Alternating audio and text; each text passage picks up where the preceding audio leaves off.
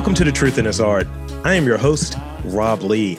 And today I'm in conversation with a Korean American writer and former educator living in Baltimore. The pursuit of collective liberation, healing, and human connection guides her work. Please welcome Kelsey Ko. Welcome to the podcast. Thanks for having me, Rob. I'm really happy to be here. Happy to have you here. We, we, we, we're here. We made it. We make, we're making it happen. So I'm looking forward to it. Um, so I want to start off with, because uh, I'll be remiss, and like when you have that last line, the pursuit of collective liberation, healing, that's that's that's what, what, what really caught my eye when I was reading over the bio. So tell me more about your work and like why those like ideals were important for you. Oh, thank you so much. I appreciate you noticing that too, because I think that's something that Um, through my experiences as a teacher, I've kind of been bringing to the forefront more, or have been thinking about a lot about what are some of like the core values and tenets that I want to bring as I like navigate my life as a human and c- continue to like be on this career path. Um, and so I've worked as a teacher in Baltimore City Public Schools for the past three years. And this year was actually my last year in the classroom because I'll be attending graduate school to study psychology and counseling. And that career pivot actually makes a lot of sense for me. And I'll go into a little bit more in detail, but basically how I kind of fell into teaching was I have been living in Baltimore for the past seven years. I went to college here, and while working as a teacher in Baltimore City, I kind of just got more of a firsthand glance at the ways in which systemic racism and inequities have shaped our city just by working with my students and just interacting with them every single day for seven hours a day. Um, I just kind of really got to know that the difficult experiences that they were facing in Baltimore City specifically, and as Black and Brown students, um, especially during this pandemic, all of that they were bringing into the classroom. And as a teacher, you wear a lot of different hats. You're yes. a teacher, you're also a social worker some days, sometimes you are, you know, a food provider, um, you're, you know, a lot of different things. And I think for me, what the hat that I felt the most comfortable wearing was in the role of someone who is more of a mentor and a counselor. Um, and as I got to know my students more, I began to pivot and realized that where I wanted to kind of deepen my skills. And I feel like my greatest skill personally is interpersonal communication, and just deepening my skills with these experiences that I've had in Baltimore, I decided that I really want to work to become a therapist, um, hopefully for adults and students. So yeah, I think when I say Uh, healing, human connection, collective liberation, Um, I think that, you know, working to kind of unpack the things that we've gone through in life and the traumas that we've experienced, and um, being very intentional with that is a way in which we can go fight towards and go towards um, this idea of collective collective liberation among people in B I P O C communities have yeah. really experienced a lot of racialized trauma. Yes, and and and thank you for for pursuing that, because it's a it's it's challenging work. I would imagine seeing it, being around it, and I think especially with with young folks or what have you. And I think um the going back and touching on the pandemic, as we're, I, I feel like we've been perpetually in the fourth quarter of the pandemic, but I, I don't know if that's the proper nomenclature. But um, yeah, I, I think a lot of issues across many sectors um, were exposed because we didn't have we didn't have distractions. Like, so some of the things that we're just living with, we're bringing with us. Um, and it's like things are brought to the, the forefront. Things are, are, are brought to a head. And sometimes you have to be able to do some of that work to sort through it from an individual level.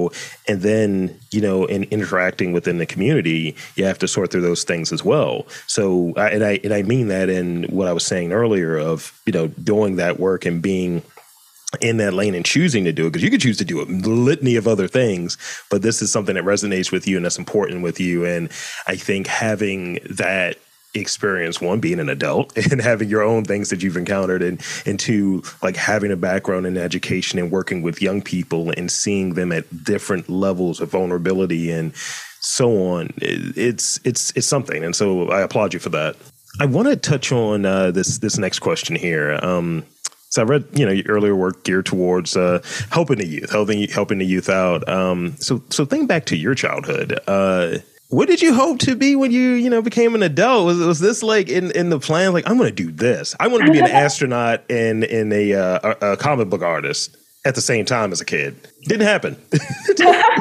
No, I love this question because I feel like when you were young, I this was like the best question to be asked. Like, what do you want to be when you grow up? And, you know, I think that once you are an adult and you're past eighteen, like people don't ask that question anymore, but it still makes me feel really like happy and joyful inside, like brings me back to just like the way I felt as a kid. So um, when I was young, I actually wanted to become a teacher. So when I was in high school, I wrote Uh, my Common App essay. So when you apply to colleges, you know, I wrote about wanting to become a teacher. A lot of it was because I worked at a summer camp and I worked with young, young kids. And I just really felt like a sense of like calling towards working with young people. But also I just had a lot of great influential teachers in my high school career. And I really felt that they'd made a big impact in my life. And I was I would have loved to pay that forward. So I was lucky enough that I got to do that for these past three years. And um, I feel very grateful um, because I've always been a people person and I've always been someone interested in understanding human nature. I've loved reading and just learning about psychology and, you know, moral gray areas or justice systems. So I think that's kind of where I started to pivot more to psychology now. Um, But yeah, I wanted to be a lot of different types of people. I also wanted to be a writer when I was younger in like wow. elementary school. So I feel really grateful that I've also been doing that on the side as well. Um, just writing for different publications and still kind of honing that craft. Um, and I think when I was young, I was like, I have to stick to one thing. But as I get older, I'm like, no, I can dip my toes in a lot of different areas. So so with that, that that's a, almost a natural segue to this next question. So classically trained violinist. So let's let's talk about that a little bit and, and dabbling in other areas: poetry, guitar, journalism, uh, theater, singing. Um, so tell me about that experience and like really what what like drew you to like some of those interests. Um, interests um, mainly like the uh, violin, and um, I have other bullet points, but I'll let you start off there. Yeah. Um, so I, when I was young, music was always a really big part of my household. My mom played the piano and she always played classical music as well, like Beethoven and Mozart and things like that. And I think sometimes we would just like listen to music and she was like, oh yeah, one day you were just like watching someone play the violin. You were like, I would really like to get into that. And so that's like kind of how I just started playing. I was started when I was four and I took lessons till I went to college basically. So wow. for fourteen years. Um, and yeah, growing up, I played in different youth orchestras, like for my school, but also at a more local youth orchestra called like the Junior String Philharmonic, Young People's Philharmonic. There was like a district orchestra and like a regional orchestra type of thing too. So yeah, violin was a big part of my life. I met a lot of my friends through that, but I think once you start pursuing one thing in music, you naturally just kind of want to do everything. So I think along the way, I was like, I would like to play guitar. And I um, just kind of picked up the guitar and taught myself how to play. And I also decided to do theater in middle school and continue that throughout high school and was on stage performing a lot as well in choirs and stuff. So multi multi-talented, I'm hearing. I'm, I'm yeah. loving this. Thank you.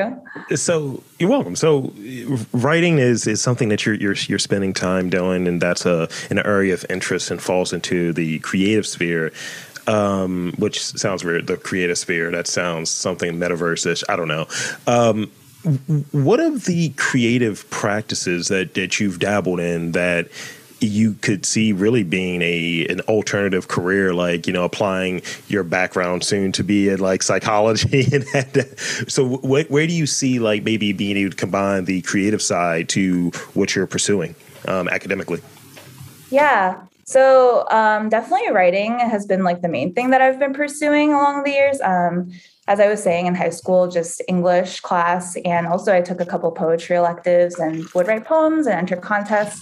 Um, that's always been really important to me. And in college, I was a part of the student newspaper at Johns Hopkins and was lucky enough to, uh, in my senior year, also be editor-in-chief with my best friend. And I think I, I was, I got to dabble into a lot of different aspects of writing and um, kind of landed with um, more of like a creative nonfiction or just like personal writing is what I'm most interested in, but also with more of like a social justice or um, equity, like psychology lens as well. Um, so I guess that's the one I'm actively pursuing, but if I didn't do writing, I would definitely also do music. I, I feel like there's not enough hours in the day to do everything, but yeah, I've always, you know, I would, would work with other people in high school and like, sometimes like I would sing in their band and stuff, but I was like, that could be cool to do in the future as well. Like be in a band, you know, never say never. Yeah. And, yeah. you know, as, as I was reading, um, cause I was, I was on your website, I may have been, you know, like pretty much part of my research process feels like I'm doing a little too much. I'm like, yes, I remember this interview from two thousand one. It's like, I don't remember that interview, but people joke about it. So yeah. Bethlehem, tell me about that. Like, oh. and, wow. You're really going back in the archives. I love it. So ha- having that, it w- was there any experiences like growing up there and, and ultimately coming here, but any experiences there that kind of helped shape it? Because I know music was a part of, you know, life growing up and having an, an interest to in, in writing as well and all of these other many things that you mentioned. Um, but was there something about like growing up in that environment that kind of crafted and, and shaped your creative sensibilities? Yeah, thank you so much for asking that. Um, so my parents are actually Korean immigrants and we moved around a lot before we landed in Bethlehem. And that's where I started living from third grade until I graduated high school, basically. So I would say that's like where all my formative experiences were. Um, I think growing up in Bethlehem, something that really did shape me was just the fact that I was often um, one of very few Asian people in a space. I was often in majority white spaces or spaces where there were very few people of color in general. And I think growing up, I that was very jarring for me in ways that I didn't quite understand yet. I think I felt very different. I felt very much like, you know, I would have these friends or I would be around my peers and I'd be like, they don't know this side of me. And the side of me that speaks Korean at home, that only eats Korean food at home, that goes to see my family in Korea during the summers and things like that. And yeah, that kind of feeling of alienation and also wanting to belong, but not knowing quite how to belong, I think drove a lot of my creativity because um, music and also writing were ways for me in which I could express myself in a way that felt very comfortable. I, it was like an emotional container for me. So yeah, I, I don't know. Even thinking about that now, I feel very grateful because that's been the constant in my life. And even as I've gone to college and come to understand my Asian American identity more and come to understand where I fall in this, you know, movement for Black lives and also for moving towards collective liberation for people in our very white supremacist society, like music and Um, writing and creativity have remained the constants and have helped me process those feelings. Thank you. I, I like the way you described it, emotional contain. I like that. um, so I got a, I got a couple more like real questions. So some of these are like multi-pointed because I don't know why I did bullet points. It's weird. Uh, so, you know, I, I read um, in your bio that you strive to cultivate a safe environment for future generations to tap into their own creative potential and to be authors of their own lives and stories. And um, so so through the lens of creativity here, like ultimately, let's say five years from now, where where are you where are you looking at in terms of having that involvement, having this experience and kind of knowing where we're at and what the climate has been? And it's like, yeah, this is the direction I want to take all of the things that I have now from a social or political, even creative lens.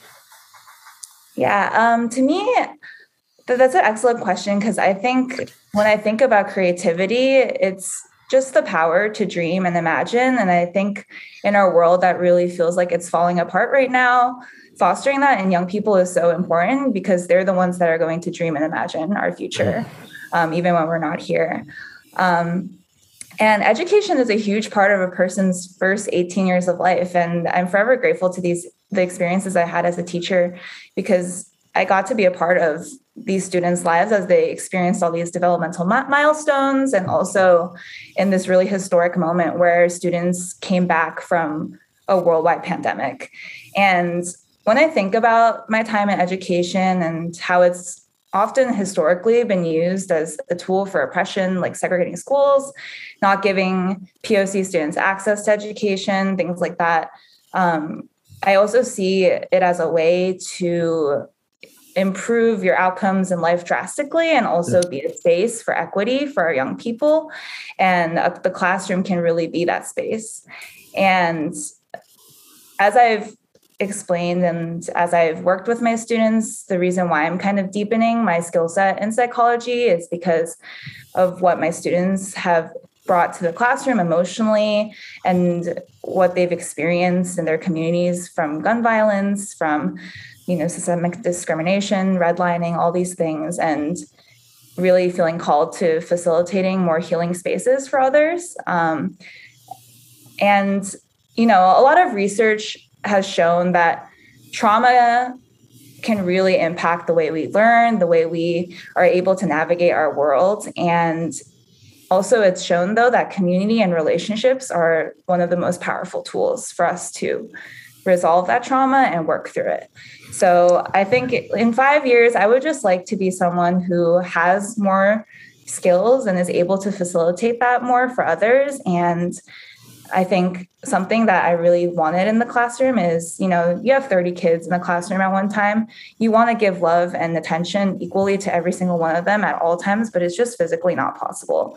Right. And I think when I was like, I would like to become a therapist, I was like, I would like to work one-on-one with someone and just go deep and really help them unpack these things that are going on in the world and be able to navigate it. So yeah, I'm just looking forward to learning more in grad school and receiving licensure so I can help others in Baltimore and, you know, elsewhere maybe, to also navigate our difficult, difficult world. Yeah, it's the world is big and scary, you know, and uh, I think a lot of times uh, people who are in these spots of commenting on what's happening aren't, aren't don't don't consider that stuff. And if you're seeing a lot when you're young, you're in those formative stages, they definitely have an impact on you. And this is unrelated, but it, it kind of connects in, in terms of these things that we're not necessarily looking at directly, but that have an impact. I, I saw something in terms of like, it was research done on terms of uh, class, and it was talking about like folks who don't have like air conditioning. As we're recording this, we're in, it's it's a, you know, coolish day in August, but as we're recording this, and uh, one of the things that was mentioned is that, you know, people who don't have air conditioning, they were sleeping considerably less. Like, let's say six hours versus the eight hours you should be getting, maybe nine really. And that was showing like a life expectancy, like over time, that that's an impact. So one could make that connection through to, from class to life expectancy. Mm-hmm. And we don't try to do those connections or put those out there widely, but we can, not, not you and I, because I mean, we, we get it. You know, we're woke. No, but I, I think people don't make those connections enough. So when you're hearing about different things in the news, or you're hearing about, you know, friends, families that are affected by all of these different things that that happen in any major city, and there's not enough like resources that are there. And at times um, with the school system here, um, they're not like, you know, heating and, and all of these different things that you need. It's like learning falls down lower and lower and just kind of surviving. And, you know, as, you know, you were touching on earlier, just that was happening during a pandemic for, for, for folks. And it's just like, I wonder what that class of people coming out, what they're going to be pursuing. You know, mm-hmm. as far as I want to go to, you know, college and specialize in this or focus in this area, because you see it and the strings were exposed on how these systems are in place and that they're faulty. Mm-hmm. So I got, let's see. Well, I got one more major question, and then mm-hmm. I got rapid fire questions for you.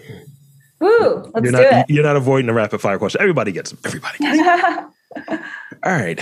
Um, so, so I like to throw out lessons because, you know, you have the, you know, the education background, you have the writing background, you have all of the many creative skills that you've accrued over the years.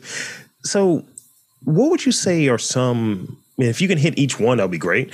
Uh, what are three most of the three most valuable lessons you've learned, and, you know, as an artist, because you are, uh, as an arts advocate, because you are, and as an educator? Mm-hmm.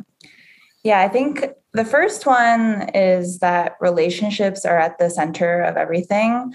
Um, it's really hard to make any sort of progress in our world without being someone who values that. I think the second one, and the biggest one that I've learned over these years, is just pouring into yourself and taking care of yourself helps you make space and room to facilitate that for others.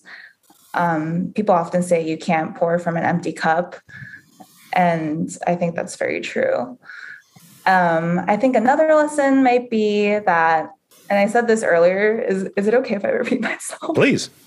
Yeah, I was, I was going to say another lesson is creativity is so essential because it is the tool that helps you dream and imagine a better future for yourself and for others.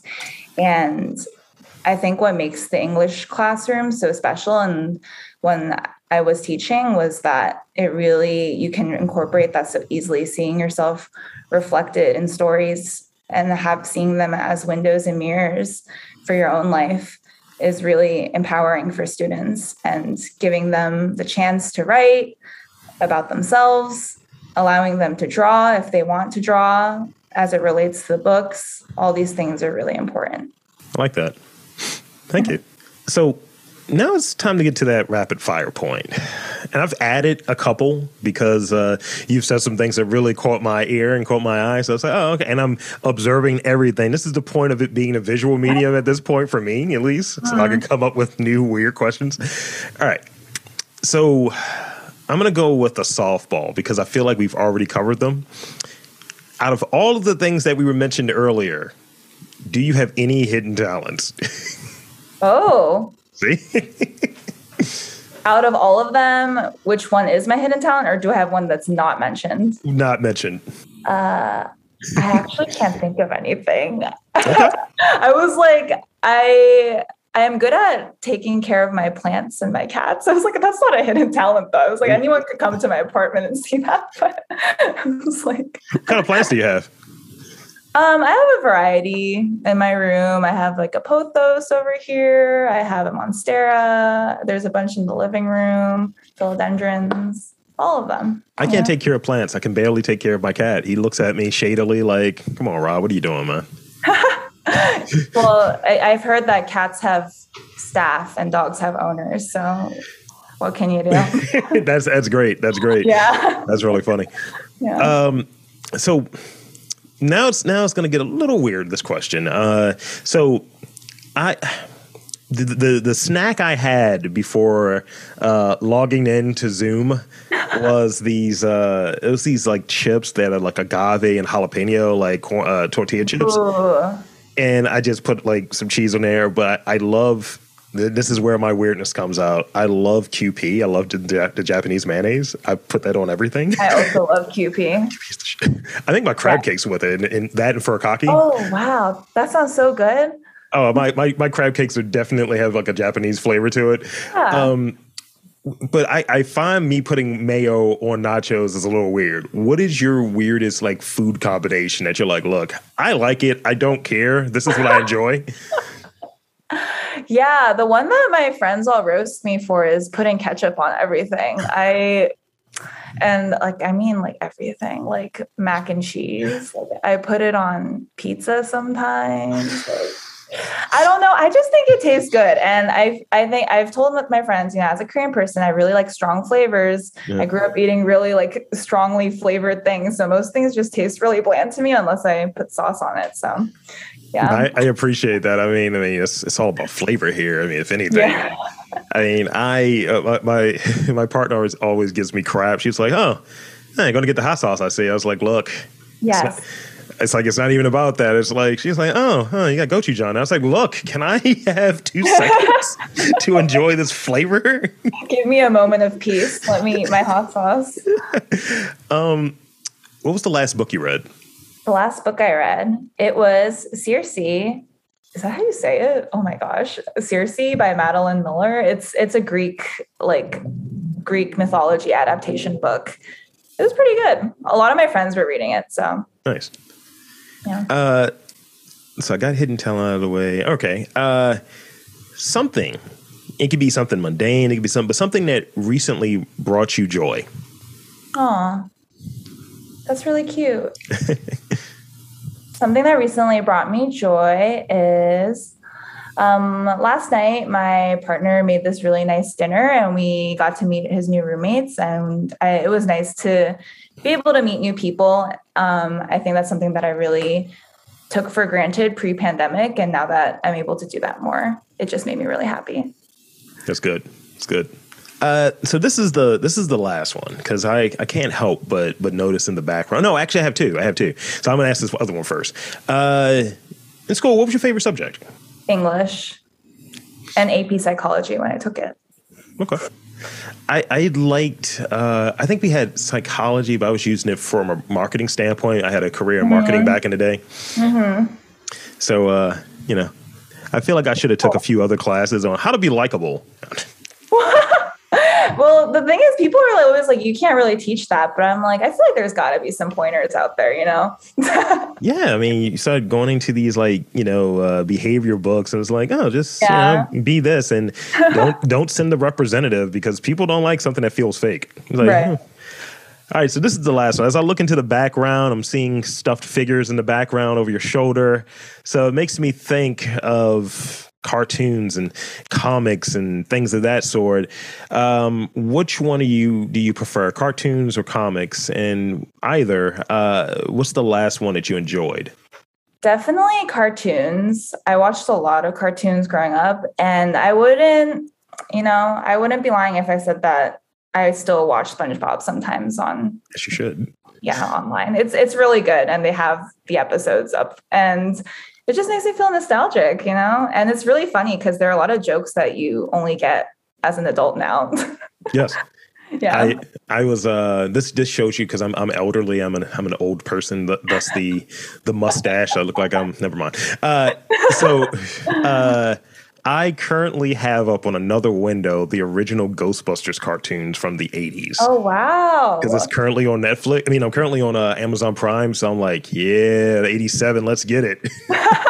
You're like, blast from the past, let's go. Yeah, I was like, I'm going to ignore some of this because uh, the, the thing that's really cool about it, like they, I think they were trying to like bring anime here or something, and the mm-hmm. quality of the animation is really good, but then the dubbing isn't as good. So it's just like, you know, some jive talking dude. I'm like, look, bless. But pet also peeve. Pet peeve when it's off. It sucks. Yes. Subtitles are the way to go with things like that. This is true. This is true. I'm just lazy. I'm just lazy. I'm doing a thousand yeah. podcasts. I don't know what to tell you. So with that being said, um, I think that's I think we got it. I think we got everything. Um, so uh, one, I want to thank you for being on this podcast. And um, two, I want to invite and encourage you to tell the fine folks um, anything you feel like we've missed and um, to tell them where to check you out, your work. The floor is yours. Awesome. Um, thank you, everyone, so much for listening. Um, if you want to read more of my writing, uh, I have articles out in The Atlantic, Maryland Matters. I've also been featured in Baltimore Magazine. I also have a website, Kelsey H Co dot com, that I don't update frequently enough, but I will in the future. So you should go check it out. And you can follow me on Instagram at Kelsey H Co. Thank you. So there you have it, folks. I want to again thank Kelsey Ko for coming on to the podcast. And I'm Rob Lee, saying that there's writers, educators, future psychologists in and around your neck of the woods. You just got to look for them.